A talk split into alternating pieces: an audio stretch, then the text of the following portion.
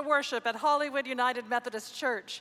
For those of you in the congregation, I hope you have gotten your little uh, communion cup, your, your communion on the go cup, if you will, to be, ha- to be at the ready uh, when it's time for communion at home. I hope that you have a cracker and juice ready. There is a QR code for our bulletin for those of you in the congregation, so you can access this now. The only time I'll ask you to take out your cell phone, but that's now. And now let us stand and sing together our opening hymns.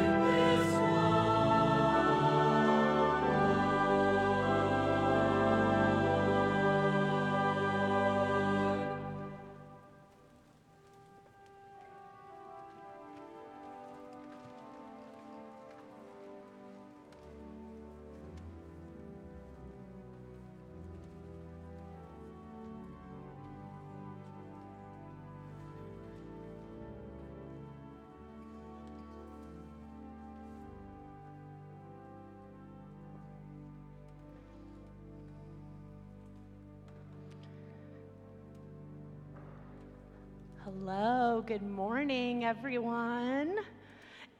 April Olt here, the coordinator of Children's Ministries. And uh, just as a reminder, you see these backpacks up here that Mr. Kevin talked about last week, and all of these will be donated to LAUSD. So we are still accepting the backpacks. Please bring them up. And once we are done here with our children's moments, we invite parents, guardians, whoever you came with to meet us over in the chapel. And we'll go ahead and check you in, and we'll have our own communion and service over there. So, Mr. Kevin introduced last week that we're talking about the fruits of the Spirit and brought in all different kinds of fruit. And we were talking last week about love. And this week is about joy. Ah, And, and sometimes I need to take a deep breath as, a, as an adult sometimes about that one. Um, and then what I'd love from assistant from all of you out here is if you could shout out, so the root of the word enjoy is to rejoice, to give joy. So I would love to hear just everyone shout out, just for yourselves and to say it out loud, something that you enjoy, that brings you joy. So I'm gonna say one, two, three. Shout it out. Oh, that was wonderful. Um, what brings me joy, which is why I think I'm in the right place, is being around young people. And Anna Lee, when I was practicing with her this week, said what brings her joy is Reverend Kathy. Yeah. Uh, so she's uh, sitting right there, and I will say, being a part of her life uh, brings me joy. And I had this aha moment because I don't know about you, um, every time I hear joy, I think about the song that I used to do at Vacation Bible School when I was little. So maybe if you all can help me out, maybe I'm the only one that still remembers this. If I say, I've got the joy, joy, joy, joy down in my heart. Oh, good, I'm not the only one. I was kind of afraid I wouldn't hear the where. And I started thinking about that. And I guess a lot of times I think that, you know, because we have one another, because we have the Holy Spirit and Jesus in our heart, that we're supposed to be joyful all the time. And I think that's really hard. And I think to what we're teaching our young people is that all emotions and feelings are valid and to feel your feelings right now. And I think sometimes we can use that message. And, and the song says, down in our hearts which means sometimes it's not up here, sometimes it's deep down. And we have to think about those things and those people and those places uh, that bring us joy because the rest of it goes, and I'm so happy I've got the love of Jesus in my heart. And we have that. We have that in the young people here, we have that with one another, we have that in what you shared. Uh, and that's what we're going to be looking at today as we feel blessed to be together with one another. And what I'm really looking forward with as I get to know all of you in, in my ministry here at Hollywood United Methodist. So before we go off, I'd love to say, uh, please join me in prayer. Dearest Lord, thank you for the joy that I find every day that I'm in this place with these young people and have the opportunity uh, to be a part of the spiritual growth of the church and the life here. And help us to all find that thing that brings us joy, to carry us through those times when, when emotions are, are in a different place. And know that we have you, we have your family, and we have this community. And all God's children said, Amen. All right. We're going right back through the back. So, as our children go forth this day, I invite you now to stand in your place. We're going to pass the peace in a different kind of way. Don't move from your seat, but go ahead and stand up. And we're going to pass the peace of Christ by waving to someone near you. So, just turn around and wave.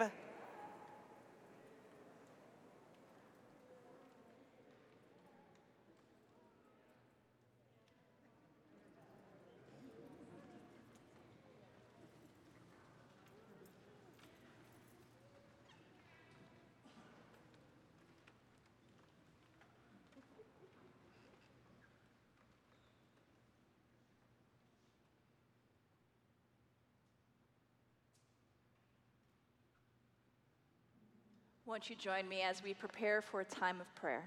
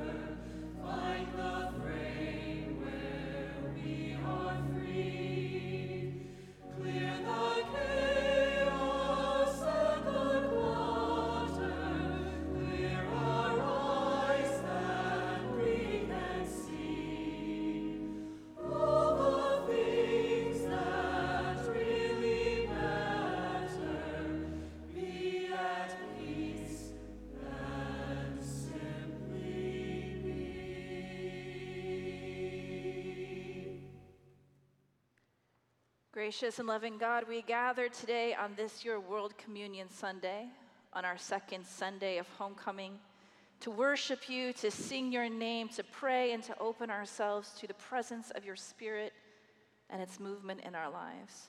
We are so grateful for so many things. To be with loved ones and old friends who we haven't seen for some time, to meet new people and new faces who have found their way here this morning to receive the offerings of our choir and all the volunteers who make our worship special. We offer our gratitude to you.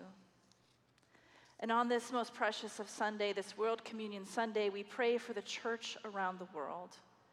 From Los Angeles to Iowa, where I'm from, from Africa Mexico, Eastern Europe, China, all the places where folks are gathered today in your name in beautiful temples and in grassy fields, taking communion served in gilded cups or earthenware or little plastic individual servings.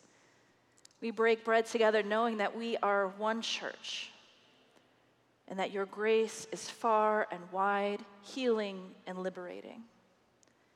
And dear God, we pray this morning for the liberation of our church. We pray that it will continue to grow into the calling that you have placed upon us to build the beloved community. We pray for the liberation of all people who would know your name. And we pray for a church that hasn't always been as open and welcoming as it should around the world.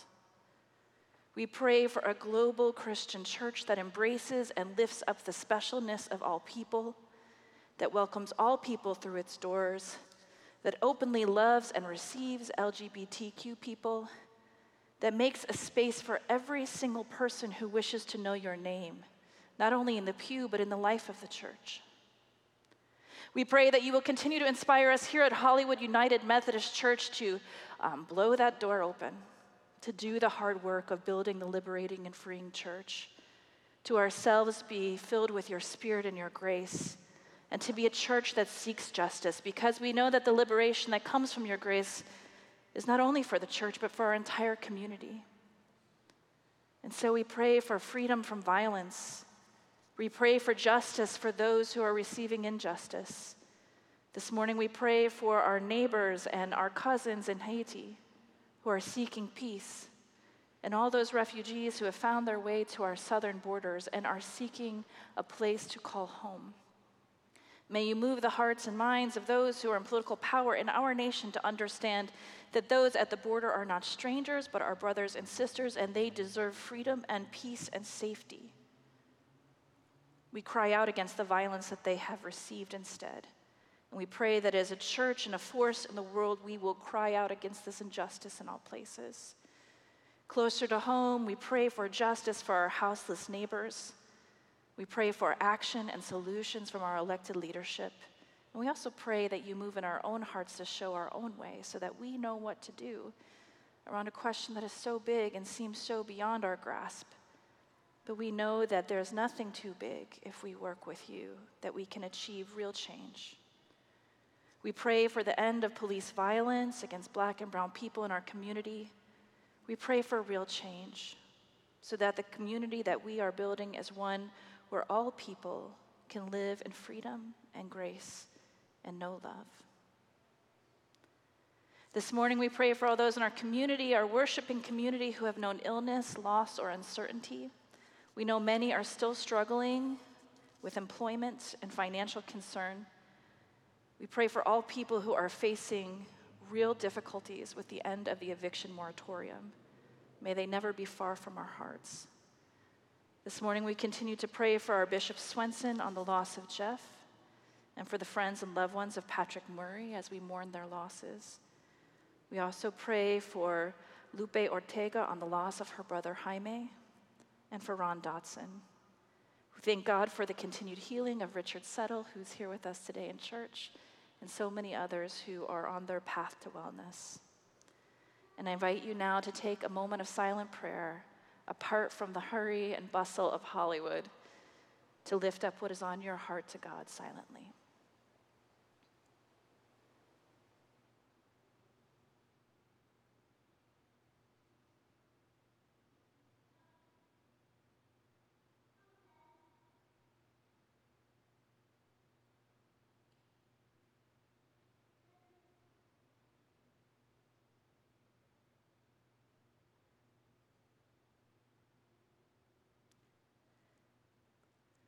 All knowing God, we offer these to you, these silent prayers that are in our hearts and minds that remain unsaid, but that you know. Because you walk with us in the most difficult of moments. You never leave our side. You bring us all the things that we need, and we pray that you will make it possible for us to know those tools and those resources, and just to reach out to you and to those around us in moments of need. We are so grateful for all of this, we offer ourselves into your service and into your call. In your name we pray. Amen.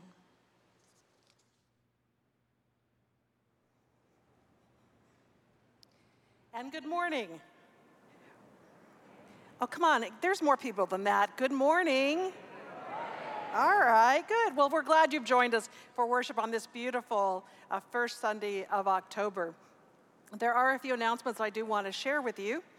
Uh, the first of which is that next Saturday at 11 a.m., we will be having the memorial service for our beloved Jeff Swenson, the husband of Bishop Mary Ann Swenson. Um, it, we can use some volunteers setting up the reception. The woman who happens to be the lay leader at Burbank First uh, UMC is doing is catering the reception, but she could use some hands. So if you can help, please email me. Don't tell me today because I won't remember, but just send me an email. Uh, we could use some help with that, or and afterwards too, with just directing people from the congregation here into the gymnasium following that service. Uh, and then on the 10th of October, which is next Sunday, we will be having uh, the first of a three session new member class for those of you who are interested in joining the church. Now, if you're online and you want to join the church, but you're not in proximity or simply don't feel comfortable uh, in coming to worship yet, uh, we're going to be offering a Zoom option as well. So we have to figure that out yet. But so if we if we have a critical mass of folks who want to do that, we will offer that as well. And if you can't make all three of the sessions, we'll do a Zoom makeup at some point. So that's beginning next Sunday, right after church, up in Grant Hall, which is uh, in the back uh, northwest corner of the campus. Finally, all that we do here is made possible by you, by your prayers your presence, physically and online, uh, your service, your witness, and your financial gifts. It's been a long 18 and 19 months for all of us, and financially, we have taken a hit in many, many ways, understandably. But we rely on you to give as generously as the Spirit indicates so that we can not just maintain our ministries here, but we can increase them like we've increased them online uh, because we, God has called us here to serve our community in Hollywood and in Toluca Lake.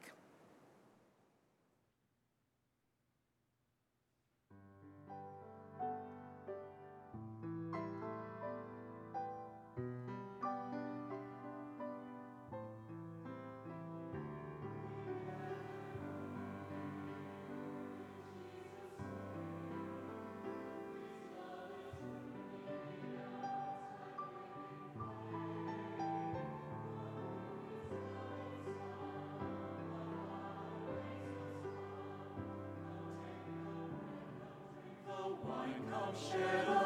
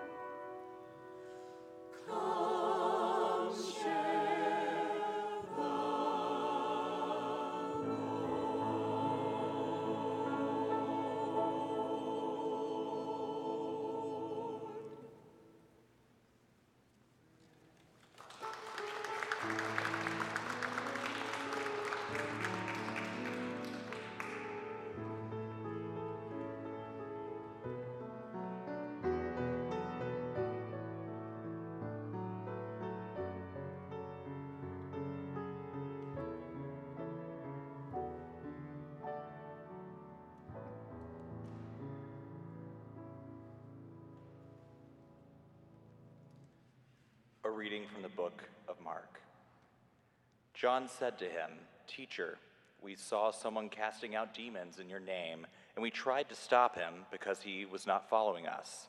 But Jesus said, Do not stop him, for no one who does a deed of power in my name will be able soon afterward to speak evil of me. Whoever is not against us is for us. For truly I tell you, whoever gives you a cup of water to drink because you bear the name of Christ will by no means lose the reward. If any one of you put a stumbling block before one of, those, one of these little ones who believe in me, it would be better for you if a great milestone were hung around your neck and you were thrown into the sea. If your hand causes you to stumble, cut it off. It is better for you to enter life maimed than to have two hands and go to hell, to the unquenchable fire. And if your foot causes you to stumble, cut it off. It is better for you to enter life lame than to have two feet and to be thrown into hell. And if your eye causes you to stumble, tear it out. It is better for you to enter the kingdom of God with one eye than to have two eyes and be thrown into hell, where there whom where their worm never dies and the fire is never quenched. For everyone will be salted with fire. Salt is good, but if salt lost its saltiness, how can you season it? Have salt in yourselves and be at peace with one another. Hear what the Spirit of God is saying to God's people. Thanks be to God.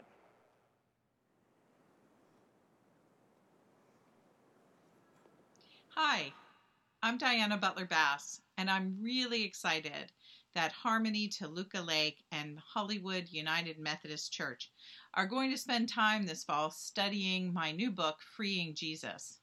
Freeing Jesus was a really great book to write during the pandemic. It gave me time to think back about my own journey as a Christian and how I've experienced Jesus in a number of different ways as friend, teacher, savior, Lord, way, and presence. The book is theological and it's also memoir, but mostly it invites you to think about your own story with Jesus over time. And I hope that as you enter into it, that you will discover not only Jesus, but your own heart, and that you might hear where God is calling you next. I hope you'll have a great time together, and I hope that my words will resonate with you, take you to places you didn't imagine, and challenge you to see Jesus in new ways.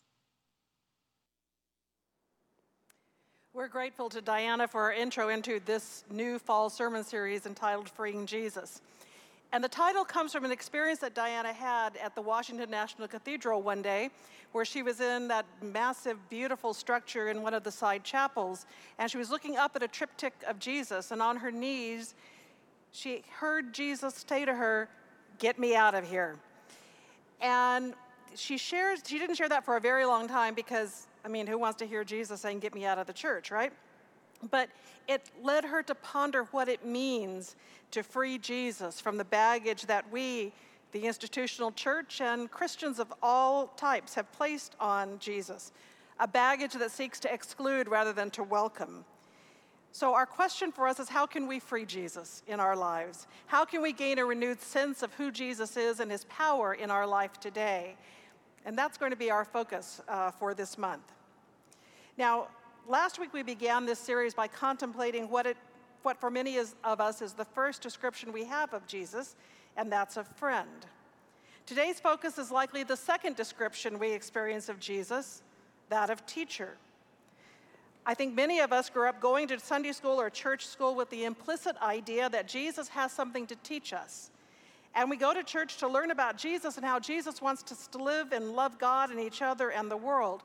And as we talked about at our Freeing Jesus chat on Wednesday night, which is on Zoom at 6 o'clock, join us, it's a lot of fun. Uh, those first teachers of ours make a lasting difference on it, an impact on us. Now, of the 90 or so times Jesus is addressed directly in the New Testament, 60 or two thirds of them refer to him as teacher, rabbi, great one or master in the Old English sense of schoolmaster. And Diana reminds us that in the Gospels, the preponderance of action that occurs is Jesus teaching. He teaches at the temple, he teaches on a hillside, by a lake, in a field, at a campfire, at a dinner table, at a wedding, even, and in the center of the city. He teaches individuals, his disciples, large crowds, small groups, his friends, and his foes alike. The only biblical story we have of Jesus' childhood is one in which he is teaching. When he was only 12, his parents took him to Jerusalem and they promptly lost him. And they searched for him and finally found him in the temple, as Luke records. He was sitting among the teachers, listening to them and asking them questions, causing these learned ones to be amazed at his understanding and his answers. Now, we don't hear anything else about him until more than a decade later when his cousin John baptizes him in the River Jordan. And immediately after that, he walked into a local synagogue and began to teach. The Spirit of the Lord is upon me because he's anointed me to preach good news to the poor. Words from the prophet Isaiah. Well, the people in the synagogue were so upset at him that they ran him out of town. Diana reminds us that after this unhappy debut, Jesus was forced into the ultimate profession as an itinerant rabbi. Jesus was a born teacher, she says, and a born again one and he was still teaching on the night before he was arrested, and even while being tortured by the Romans. He lived and he died a teacher. Now, in today's gospel lesson, we hear two different teachings from Jesus. One is on the importance of drawing the circle wide, which is always part of our message here, and the other, which is our focus today, about the expectations that Jesus had of his disciples. Jesus describes his followers as the salt of the earth. We know this passage better from Matthew's version in the Sermon on the Mount. You are the salt of the earth. But if the salt loses its saltiness, how can it be made salty again? It's no longer good for anything except to be thrown out and trampled underfoot. In using the image of salt, Jesus was teaching by using a familiar image that the people in the crowd could understand and readily apply to their lives. Now, Mark uses the same imagery in today's lesson from the ninth chapter of Mark. He writes, Salt is good, but if it loses its saltiness, how can you make it salty again? Well, the renowned biblical scholar William Barclay interprets Jesus' words like this When a thing loses its essential quality and fails to perform its essential duty, it's fit for nothing but to be thrown away. In other words, Jesus is teaching us that our effectiveness in building the kingdom of God, in building the beloved community, is directly proportional to our saltiness. If we understand that all of our actions have the potential to teach, have the potential to flavor, to change, to enhance life for other people, way beyond our initial intentions, then we understand what it means to be the salt of the earth. But if we don't, if we allow ourselves to be acclimated to the culture that surrounds us and we decide to live for ourselves instead of for God and for others, then the world, society, will co opt us and dilute us, much like water dilutes salt and causes it to lose its flavor and by definition, then all of our actions will simply be foolish. Now, a few years ago, actually probably a lot longer than that, there was a Mensa convention uh, in Northern California, and it was, uh, you know, Mensa is that organization for, for brainiacs that I could never get into. But several of the members were having lunch at a local cafe, and they noticed their salt shaker and their pepper shaker had were reversed, so the caps were reversed. So the salt shaker contained pepper and the pepper shaker was full of salt. And so they began to formulate and postulate how they could switch the salt into the salt shaker and the pepper into the pepper shaker using only the instruments they had on the table. So, because, you know, it was only a job for the best minds possible. They debated, they presented ideas, and they came up with a brilliant solution containing a, involving a napkin, a straw, and an empty saucer. And they called their server to their table because they wanted to dazzle her with their ideas and their solutions. And they said, Excuse me, but we can't help but notice that the pepper shaker has salt and the salt shaker has pepper. Oh, said the server when they finally got her attention. Sorry about that. And she took the two shakers and simply unscrewed the caps and screwed them on the right one. And then she said, Will that be one check or separate checks? The moral of the story is that we are all teachers, all of us, in one way or another. Jesus taught in a variety of ways. He used common illustrations, such as salt, such as sheep and goats, which we'll hear about next week from Pastor Bridie. Those were used in his direct instructions.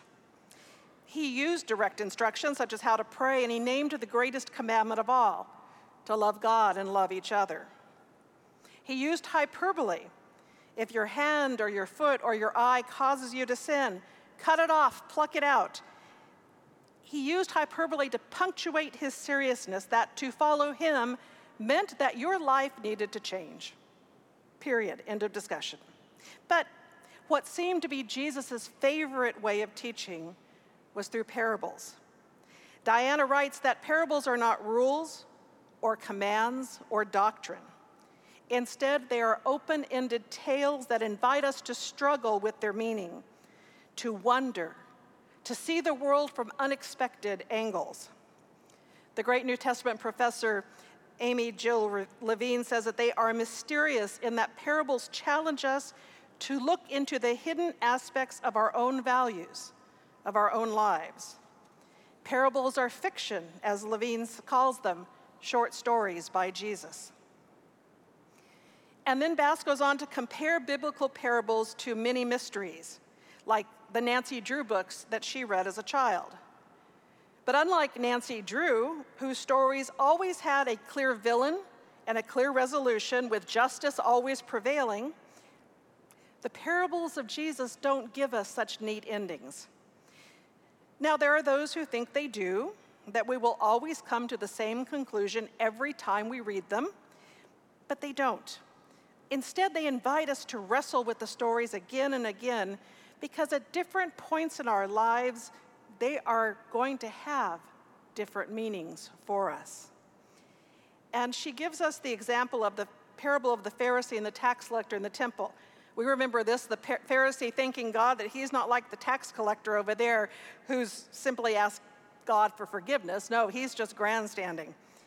Now, usually we adults will read that parable and say, oh, the Pharisee's flawed, and God's grace is bestowed upon the one who confessed his sin. Perfectly good and logical explanation. But once, Diana says, when she told that story as part of a sermon, she asked the congregation, Who does God love in this story? A little boy piped up and said, God loves both of them. And she responded, You just preached my entire sermon. Now, the concept of Jesus as teacher, as moral teacher, has been a source of debate between conservative and liberal Protestants for nearly 100 years.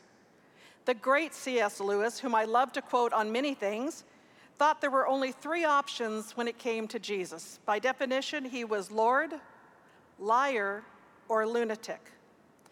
Moral teacher didn't make the list.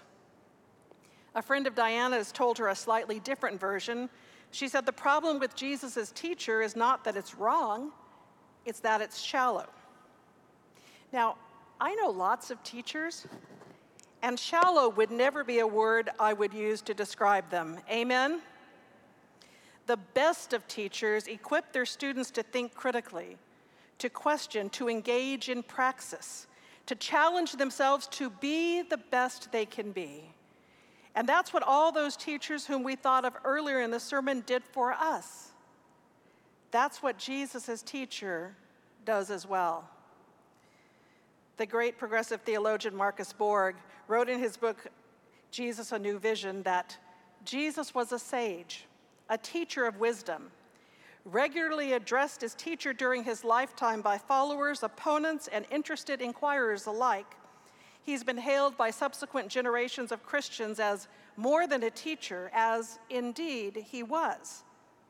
Nevertheless, he was not less than a teacher. And Borg goes on Jesus was not primarily a teacher of either correct beliefs or right morals. Instead, he was a teacher of a way, of a path, specifically a way of transformation. We'll be talking about Jesus' way later this month, but for now, let us say that to follow the teachings of Jesus leads us into transformation, transformed lives, transformed communities, a transformed world. In just a moment, we'll be gathering around the table. For now, virtually or in our seats following our COVID protocols that to me are very theologically challenging but are keeping us safe. We will gather around the virtual table that Jesus invites all of us to, and by all, we mean all. No one is ever excluded from God's table. Amen? No one who heals another in Jesus' name, even if they don't belong to our tribe, even if they don't call themselves Methodist, is excluded. We are all invited to share in the joyful feast of Christ. And in so doing, we offer grace to those who have hurt us, forgiveness to those who have wronged us, and hope to those who need it the most. In other words, we're teaching each other how to love as Jesus loved. Doesn't get any better than that, except to share one last story from Diana's book. It's a story about how she was attending Foundry UMC in Washington, D.C., which I call the Hollywood UMC of D.C. Um, Ginger, uh, Pastor Ginger Cirelli um, Gaines is offering the children's sermon at this particular service, and she's asking the children, this, which was before COVID, you know, where are the candles? Where's the white bowl? And so on. And then she asked the question, where's God? Well, the children looked all around and they were slightly bewildered. And then a small boy in a plaid shirt who was about three years old said, I know, I know. And Ginger said, uh, You do? Well, where? And he said, I'm going to go get God. And he gets, he jumps up from the stairs, which are a lot like ours, and he runs up the center aisle. Now, his father got up and followed him, A, because he's three, and B, because Foundry sits on 16th Street, which is a very, very busy street that ends at the White House. But dad didn't need to worry. The little boy, he stopped about halfway up, and he was pulling then on the hand of a very kind looking woman in her 60s or 70s. Here she, here she is, here's God, she's here. And Pastor Ginger said, You mean Miss Jean? There she is, God, God. You see, Miss Jean was his Sunday school teacher. And by this point, there wasn't a dry eye in the congregation. So, to ponder this week, whether we're a Sunday school teacher, a cafe server, or just someone wrestling with the teachings of Jesus, perhaps in our lives, remember that all of our actions have the potential to flavor and to change and to enhance life for others. Eh, because when we do, then we're truly claiming Jesus as teacher and being teachers ourselves by being the salt of the earth. Amen.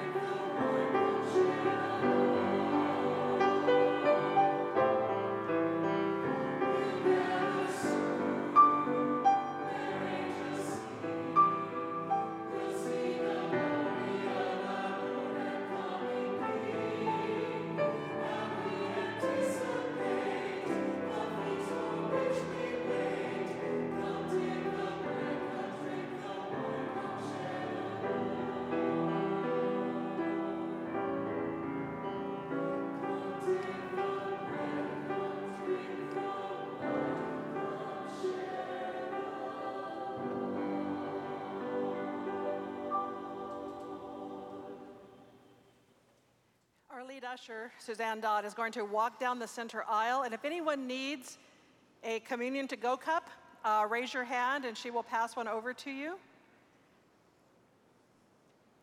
And I'm just going to let you know that the very top of it, it's a, it's a film. And on the film, that little white dot that's in the center, oh, and this is fun to do, is, your, is, your, is the bread. That is the bread.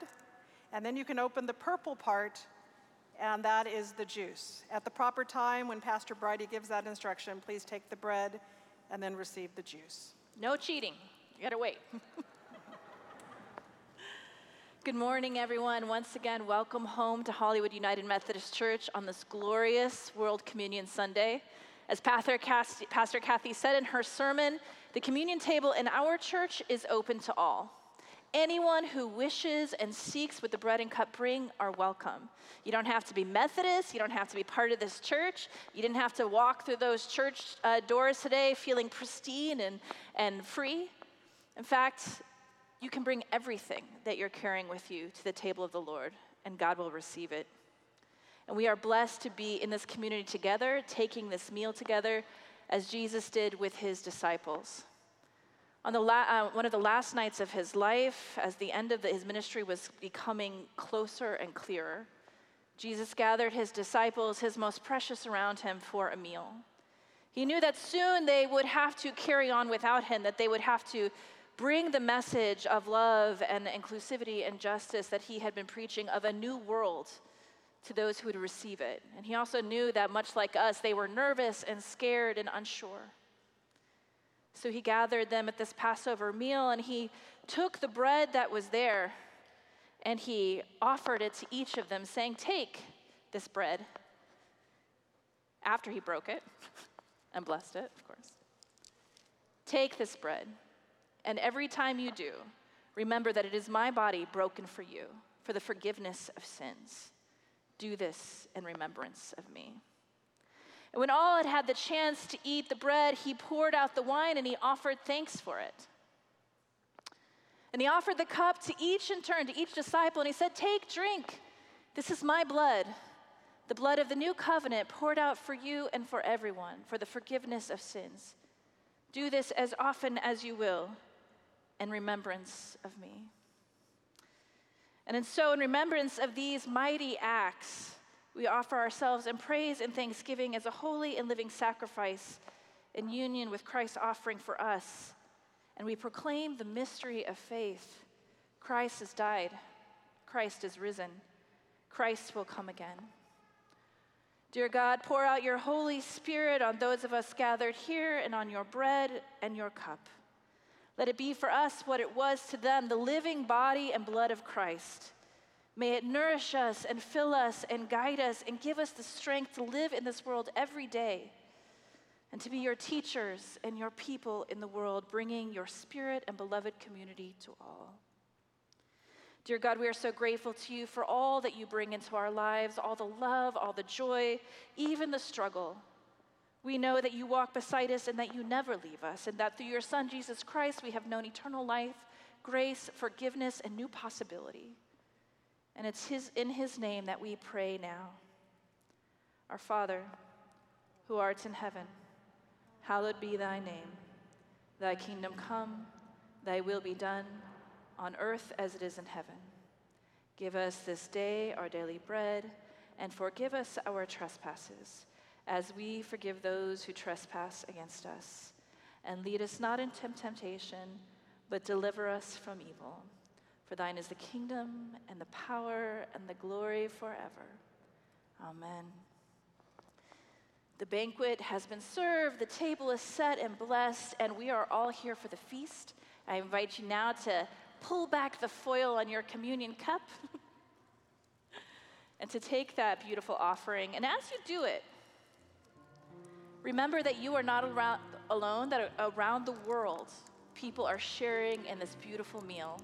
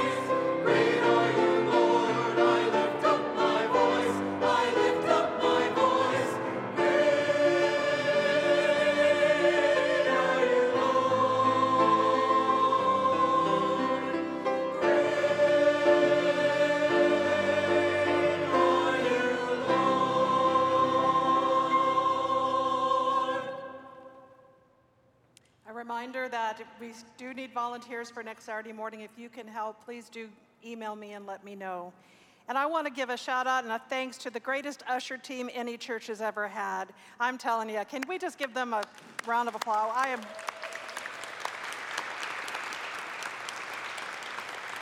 For, for 19 months, we have kind of just figured it out, and I'm just saying, I'm just so glad. It's so wonderful to have you all here, so we're grateful for that. Go now knowing that Jesus is our beloved teacher, that all that we do can indeed teach others who we are and who we follow. So go forth this week being a teacher for others. Go forth now to, in peace to love and serve the world. Amen.